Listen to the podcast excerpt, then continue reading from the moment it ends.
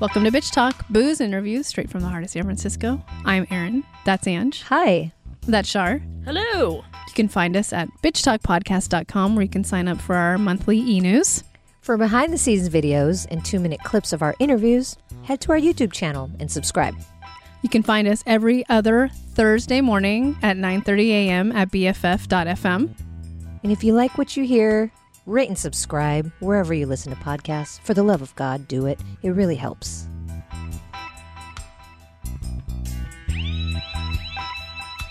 All right, we have a special guest with us. Her name's Alana Brown. She is the director and writer of the film Trees of Peace.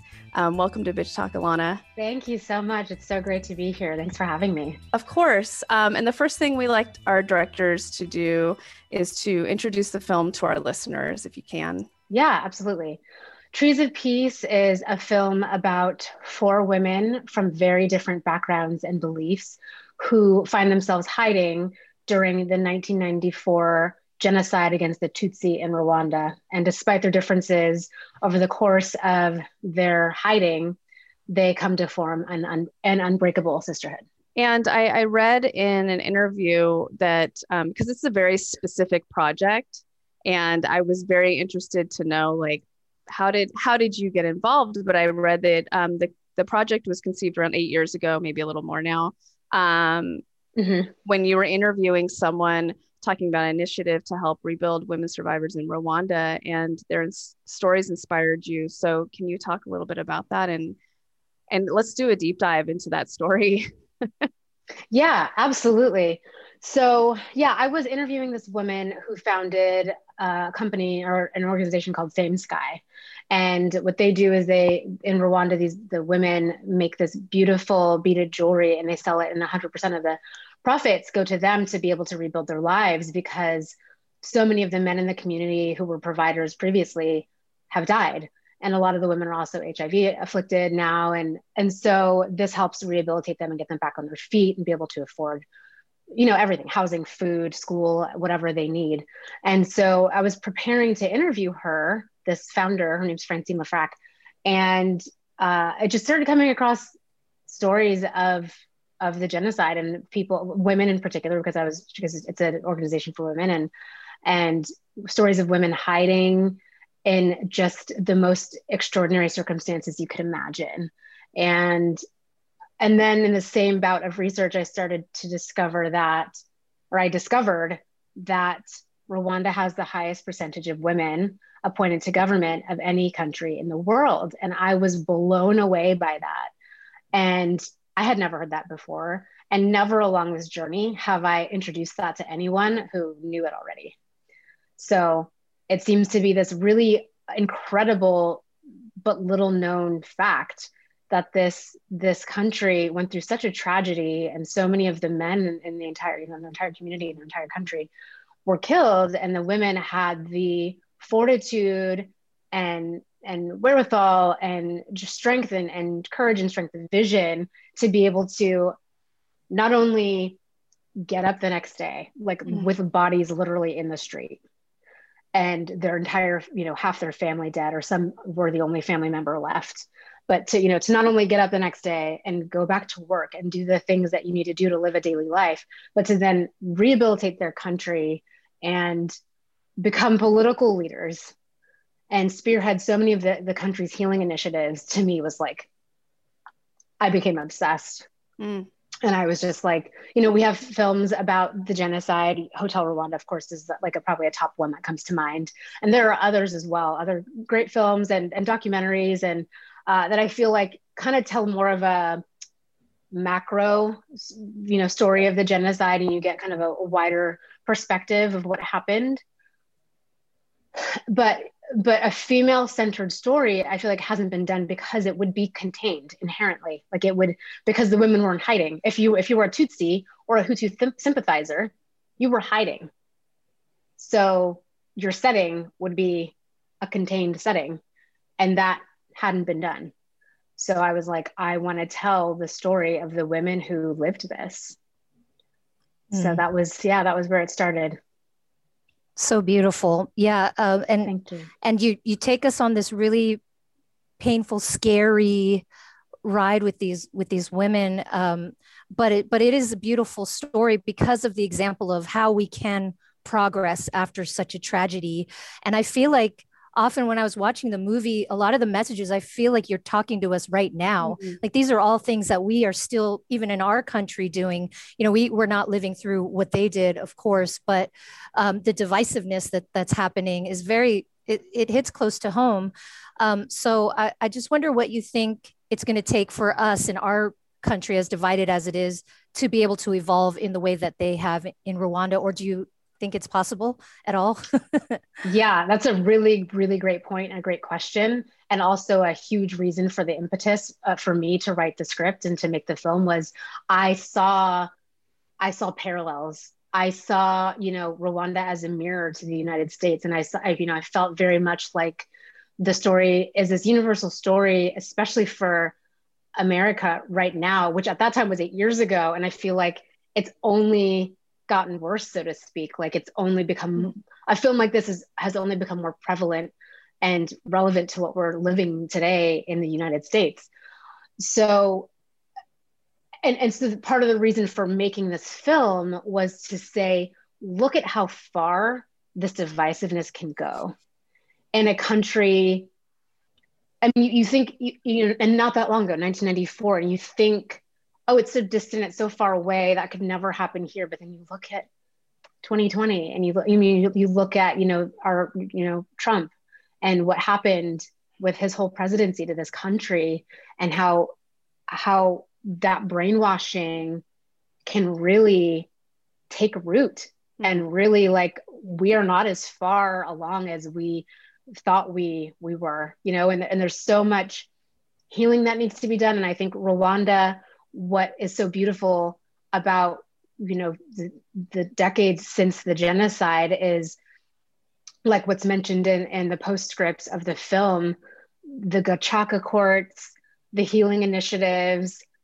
the fact that um, that they they talk about it every year I went there. Uh, I went there in 2019, and it was the 25th commemor 25th anniversary, the 25th commemoration week of the genocide, which they do every year. And they light torches in every major city, and the torches burn for 100 days. They burn for the length of the genocide. Mm.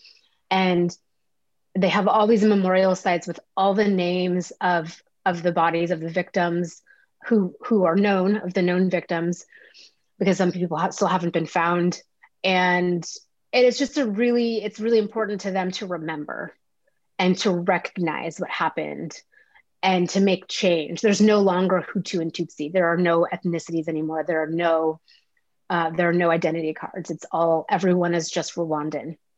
And so they're taking you know active steps to rectify what to try to rectify what happened and and, and try to make sure that it never happens again. And I don't think we've done that here. Not nearly enough. And I think there's a lot of optics in this country with pretending like we've made change, but it's so apparent that we haven't.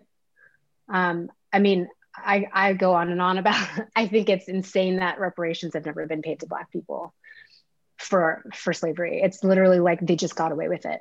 There was mm-hmm. never a consequence. And I think starting there would be a good place, you know? And so, mm-hmm. do I think that we'll get there? I do.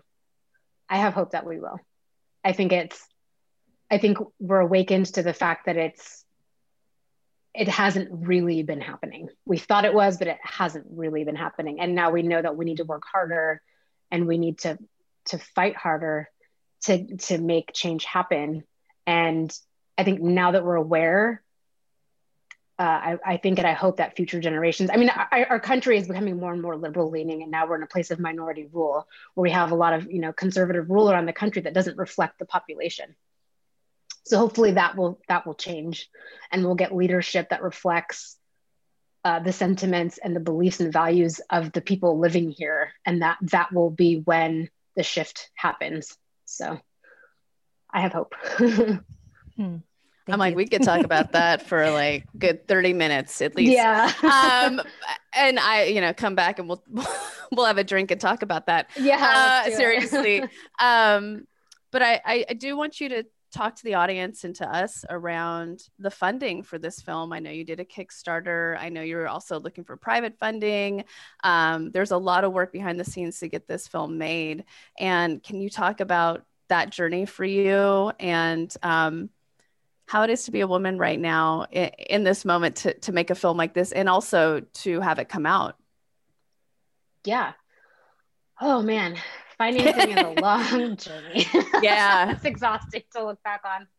Um, especially for a woman director and especially for women of color director. Um, it, yeah, it, it was a lot of, in the beginning years, you know, it's, so it's been like eight year journey at this point. Yeah, eight to 10, 10 years if you count when I started writing the script or nine years when I started writing the script. So trying to get financing was was a lot of meetings that led nowhere in the beginning. Uh, the script got me an agent in the beginning, pretty early on, which was like cool. And I thought, oh, this is my breakthrough. I got a, I got a, you know, a top agent, you know, and that was not where the work stopped by any means. Uh, and but you know, the agent was able to get me lots of meetings, and I got lots of amazing feedback on the script, which which you know encouraged me and reaffirmed that it was a really powerful story it's just one of those films. It's not a Hollywood film. The studio system is not going to make a film like this, especially not with a female black director. So I did all I did all the things I you know try to jump through the hoops. I, I, you know had a really strong lookbook to to present in meetings and pitch, and that didn't get anywhere. And then I made a, a really strong proof of concept trailer that people thought was really great, but it didn't move the needle.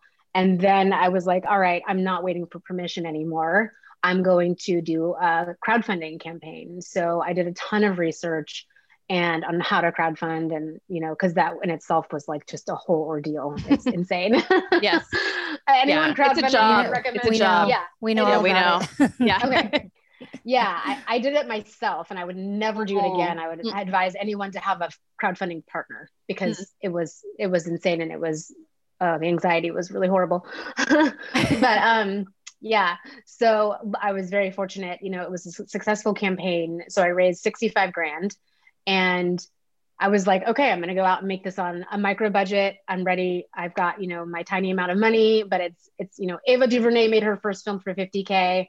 I can do it, you know? So, yep. and I had written the script contained, I'd written it in a single location because I'd always anticipated having to shoot it on a micro budget. So that year, that was 2017. I raised the money in January and I was like, okay, I'm going to go do this. I'm going to look find a producer and like just said about getting getting into pre-production. I found a producer named Vicky Patella. She came on board, but then quickly it was weird. Uh, I, I feel like when you when you kind of put your pre- present your like this is what I'm to do to the universe. Sometimes the universe rises up and meets you and goes, okay, we're to do something different or help you along or whatever it was strange how pr- other producers started kind of coming out of the woodwork at that point. Um, so just meeting producers like a friend of a friend, you know, wants to read the script. They got wind of it and and like and then they read the script and they loved it and they want to meet with me. And I had some meetings with some pretty like significant producers that I was really excited about. Like this person could be the one that moves the needle, and had uh, a couple different shopping agreements and unfortunately these producers were not able to move the needle so that was a couple years of like waiting and hoping to bring more financing because i, I always thought of course the, script and the story deserves as much as much you know financing and, and visibility and, and power behind it as possible so i waited and waited and and nothing came of those those attachments so in 2019 i decided i'm I'm just going to do this now. Like I've put it on hold for long enough. I'm going to do this. I, I planned my trip to Rwanda. Vicky and I planned my trip to Rwanda. And I also had started, it was funny because Vicky was like, well, okay, if we want to get into festivals and we want visibility for this film, you need a social media presence. Hmm. and I was never a big social media person. And so I started, I was like, okay, here's the next job. So I mm-hmm, yeah, all that extra shit is worse than making the film itself, right? yeah, it's like you're, you're preaching, you're preaching to the choir to Ange can, about can social media. Cam- Sorry. Yeah, can I just grab the camera and just do my yeah. thing? Yeah. It's exactly, but there's all this other stuff you have to do. It's crazy. So like you have to have a social media presence because festivals will want to see that you can put butts in seats because they have a bottom line too. So you need to have an audience. Like, oh my God. okay, so here I go. I'm gonna try to become a social media, get a social media following. So I did that whole thing and was like posting every day and doing the whole thing. And for like six months, I did it, and I grew a, a following, a small following. In that process, this guy, his name's Ron Ray, found me on Instagram and oh, yeah. uh, saw like a trailer for a short film I had done and thought it was really a really great trailer and asked to watch the feature and so we were like messaging back and forth and i'm also someone who like replies to everyone who dms me because i just i think it sucks when you reach out to someone and then they just don't respond. Yeah. So i, I always try to i always try to reach back out to people and so um so i was like yeah sure just interested in any conversation especially with filmmakers. And so he's a producer and a director and uh, he the conversation ended up he I sent him Trees of Peace of script and the proof of concept trailer because the conversation just evolved. It was like, what are you doing? What are you working on? What's next? And he loved the script mm-hmm. and the trailer. And he was like, I want to help you make this movie. And and I was like, okay, like guy from Instagram. sure, sure. yeah. Um, and and he was it. He was legit. He was the real deal. He um, he had partners who could bring in private equity financing, mm. and you know we sat down to dinner, and he kind of pitched me to them and the script and the the concept trailer, and and they liked me, and and then they were in, and so they invested in the film, and uh, and then it was like within four months we were in pre-production like summer of 2019 we were in pre-production and we were i was looking for my hods and my heads of department and we were starting to cast. And i was still like is this real? I don't know if i trust this. I was like you're on set on day one. Maybe then i'll believe that this is actually happening. I just the journey is so treacherous and it's such a roller coaster of of wins and losses mm. that at that point I was like, all right, this is going to fall through at some point. Because that also happens all the time. Films get financing, studio films get financing, and then, and then it falls through for various reasons. But it was, the, it, it happened. And we shot in October, November of 2019. Wow. yeah. so it was definitely like a, you know, they say success happens when preparation meets opportunity, mm. or they say luck is when preparation meets opportunity. And so it was a combination definitely of luck, you know, um, and and being prepared, you know, being prepared and and then Ron came along and it, it worked. It all worked out. Well, okay. I just I I wanted to get into the four main characters really mm. quickly. These four yeah. wonderful women just um there there's this genocide happening outside of their four walls but even within their small space they're dealing with a lot a lot of personal struggles a lot of j- judging each other preconceived notions so um, you're you're dealing with so many things even aside from the genocide that's happening uh, out, outside of their world. And there was one line that really hit me. One of the characters says, You only listen to judge and not hear. And I was just like, damn you, Alana, are you talking to me? I mean, I think I think we all do that. I think we yeah. all do that. It's such a powerful line and it really has has changed the way that I, you know, since I watched the film, changed kind of my outlook on okay, am I, you know, am I really here for this person that I'm talking to or am I here to to get ammunition against them or or you know, so um yeah, can you just talk about your process of developing these characters both on paper and behind the lens? Yeah. Well, thank you for saying that. I mean, that's amazing. That feedback is incredible. And that's like you having that takeaway. That's the that's the reason for making the film to have that impact and to hope that people that it does change their minds or change, you know, something that it makes some sort of progress in the conversation. But um yeah, the crafting of the characters was okay. So I wanted to tell a story, obviously, that internally mirrored the genocide so, you know, there's, you can say there's the war without, there's a larger war happening, there's the genocide happening, and then there's the war within, which is universal. That's, you know, with all of us, there's a war raging inside every person. And so basically tapping into that was what I wanted to do with each character. Each character had to have their own conflict that they were dealing with, and then there'd be the conflict between the four characters, and then the outer conflict of the genocide. So in choosing you know and then and then there's you know when you come up with an with a story with a, a script or you know a, a, a movie there's a the, there's a theme there's an arc to the entire movie. There's a purpose to the entire movie that you want the audience to take away. So if you say it's you know you start at you know you start at division and you end up at unity.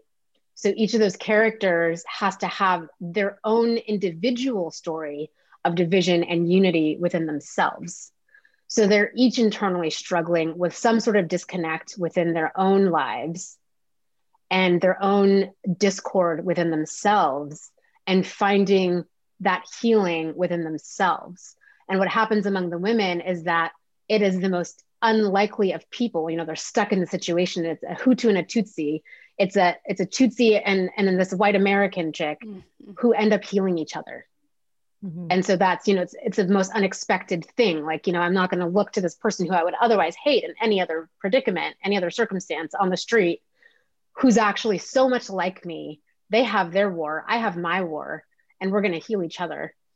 So it was that crossing, you know, that intersection of of pain and trauma and healing, and and then crafting them uh, on camera or you know um, on set directing them was um, just really, you know, my process, like I do, a, a, you know, in, in my script analysis, I I go scene by scene, character by character, dialogue by dialogue, find the subtext of everything that's said, find each character's arc from scene to scene, each character's arc over the course of the story, and and just make sure that it's working from scene to scene. And of course, the actresses who are tremendous, tremendous talents, they each brought their own goodies to the story and and oh my god, invested so much in their characters, like really full on dove in. And I mean, it was part of the part of the thing. I mean, there's a physicality to it. Like they all lost probably 10 to 15 pounds over the course. There was makeup involved in, you know, making them look gaunt and thinner by the end of the film and they also lost weight. It was shot chronologically luckily because it was all in one location so we were able to shoot the scenes in order of the story. So it was like you know coming back day after day we shot for 20 days. So shooting 20 days in a row and they're in this box the four of them together getting stinkier and stinkier you know actually not able to eat as much. You know they're actually not starving of course because we had them on a safe diet but but feeling some you know semblance of the real thing I think really helped them tap into the life of these characters. And and yeah, I, I think you know I also got really lucky with the casting because they each had something in their audition that was like just magical. Like I was like, they have this quality, this kind of intangible quality, and they really bring that character to life. And then in the first day of rehearsal, it was like the first scene, it was just like it, chemistry, synergy was just instant. It wasn't I was so lucky because, you know, sometimes you, as a director, you watch a scene or there's a run through of a scene and it's like, ooh, that is not working. okay, we need to workshop this and figure out how to fix it. And it just like was never a problem with them. Yeah, the acting's incredible. Um, I, yeah. it, it's yeah. I was just sitting there with so many emotions um and, and feeling and feeling those 81 days with them. I mean, it's it's really incredible, Lana. Um, Thank you. I, I, I will change uh, gears a little bit just because we're we are over time, but um, there's a name in the film that I saw a special thanks to, and it's kind of the reason why you're on our show. Thank you. Um, but Rafael Casal is a friend of the mm-hmm. show. Um, we had he, him, and David on the show in 2018 to talk about Blindspotting. They've been very, very um, generous with us. We've hosted an event with them.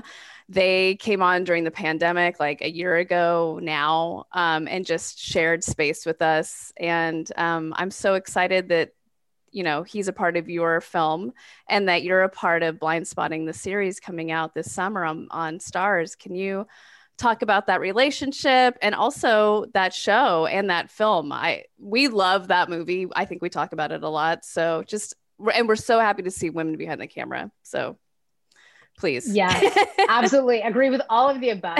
Those are two amazing, amazing guys. So generous, such incredibly talented artists, and also just like it's rare to meet people in this business who are really like looking out for you and really have your back and like are really championing you and just want to bring up other artists and lift other people up and lift up marginalized voices and they are those people and they're like oh my god amazing uh, and i'm so thankful to them. And especially rafa Rafael he uh, really has like taken me under his wing. He is uh, I, I, met him at like a mutual at a actually a family event a family party. And uh, yeah, I'm not going to go into the details of the family tree, but anyway, I met him through a cousin. And he was really sweet. He, he just, you know, she was like, she's a, Alana's a filmmaker. Like you need to talk to her. And I was like, I don't want to bug you at a party. Like I don't want to be right. that person. Like it's fine. It's fine. And he was like, no, no, like tell me about your film. What's going on? And he was just super, super kind and warm. And, um, and like I told him about Trees of Peace, and he was, and I was like, you know, we're in, we just finished, we just finished filming, and I was like, we're in post production, and he was like, hey, you know, if you want me to come to a screening, an edit screening, and give feedback, like I'd be happy to, and I was like, uh, yes, because Blindspotting is amazing. Yeah. And you know, when you're trying to make a good film, you want feedback from people who know what they're doing and know story. So I was like, yes, like please. And he came he came to one of our screenings and he gave feedback and he also loved the film he was like oh my god like mm-hmm. he was just he was he was so so so supportive he still is still a huge champion of the film. And uh, basically he was like i want you to send me more writing samples. And i was like yeah sure. Like having no idea that Blindspotting was about to become a show mm. i just thought he just like i don't know. I was like yeah absolutely. So i sent him a, a couple other things you know scripts specs that i had written. And then, and he didn't tell me anything. And then one day I get a call from him and he's like, So I sent your stuff to Lionsgate and they love your writing and Blindspotting is becoming a show. Do you want to write for the show? wow. Alana, like, this is this is opportunity meets preparation. Just like yeah. you said, again, that's yeah. incredible. Okay, Karen. Yeah. Wow. Yeah. I was like, oh my God. I was freaking out and uh, it was my first uh, my first real writing job he gave you know he gave me my first real writing job. Trees of peace was like you know me doing it myself. Mm-hmm. this was like oh i'm gonna get like a paycheck. Right. Yeah. Oh i'm getting paid? Yeah because i had i had a day job up until you know once i started shooting trees of peace like that was when i quit my day job and i've never had to go back to a day job since. Yeah. Trees of peace. Yes. yeah like yes. i'm a working i'm a working screenwriter now. Yeah. Yes. and he opened that door for me. So he um so he brought me into the writer's room and and we've worked together now on uh, on that project and another project he brought me onto. And and then you know when that happens then you're not a, an untested little baby writer. So then that then opened the door for me to get other jobs. So now i'm pitching on you know i just landed my first studio uh, my st- first studio script so I'm working with New Line Cinema yes. on a yeah on a book adaptation, and it's pretty awesome. So, well, Alana, we yeah. we covered mm-hmm. South by Southwest, and we saw a little. Um, David and Rafa were there uh, uh, as well, along with their, I believe, cinematographer and director, and they showed a little blurb of the show. And we've just been we're so excited to watch the series. And now, after watching Trees of Peace, we're so excited to see what you're going to bring to Blindspotting. It's just we're I I don't know that I've ever been this excited about uh, before a show premieres, right, Erin? Like we just yeah especially after yeah seeing your work and yeah meeting you. Just really exciting. Thank exciting. you. Yeah i'm really excited about this show too. I haven't seen any full full uh, cuts of the episodes but obviously was in the room and have, i'm familiar with the scripts. And uh, i'm i'm episode 105 and yeah yeah. And uh, it was so, it was so fun. It was so fun to to write in like the comedy dramedy space because that was new for me. And uh, Rafa was just a great showrunner. Like it was a, such a fantastic, fun room to be in, very like creative and free flowing, um, and and welcoming and warm to like us baby writers to Mm-hmm. pitch our ideas and not feel stupid or you know and just feel like it was just a really really creative space it was really fun to be a part of the part of the first season of the show and and the dailies i will say the dailies look amazing Oh, So, good. yes yeah Yeah, I, I feel like those guys and, and a lot of other young younger um, creatives in Hollywood. There's this new wave, and it feels great, and I we're all here for it. So it's so exciting. Um, Alanna, it's so nice to have you on Bitch Talk and talk about Trees of Peace, and come back to the show anytime. Seriously. i would love to thank you so much i'll be back with my next project hopefully it won't be too long Okay, great. We'll we'll bring you back on. Yeah, congratulations, really. thank you so much it was so good to meet you and talk to you guys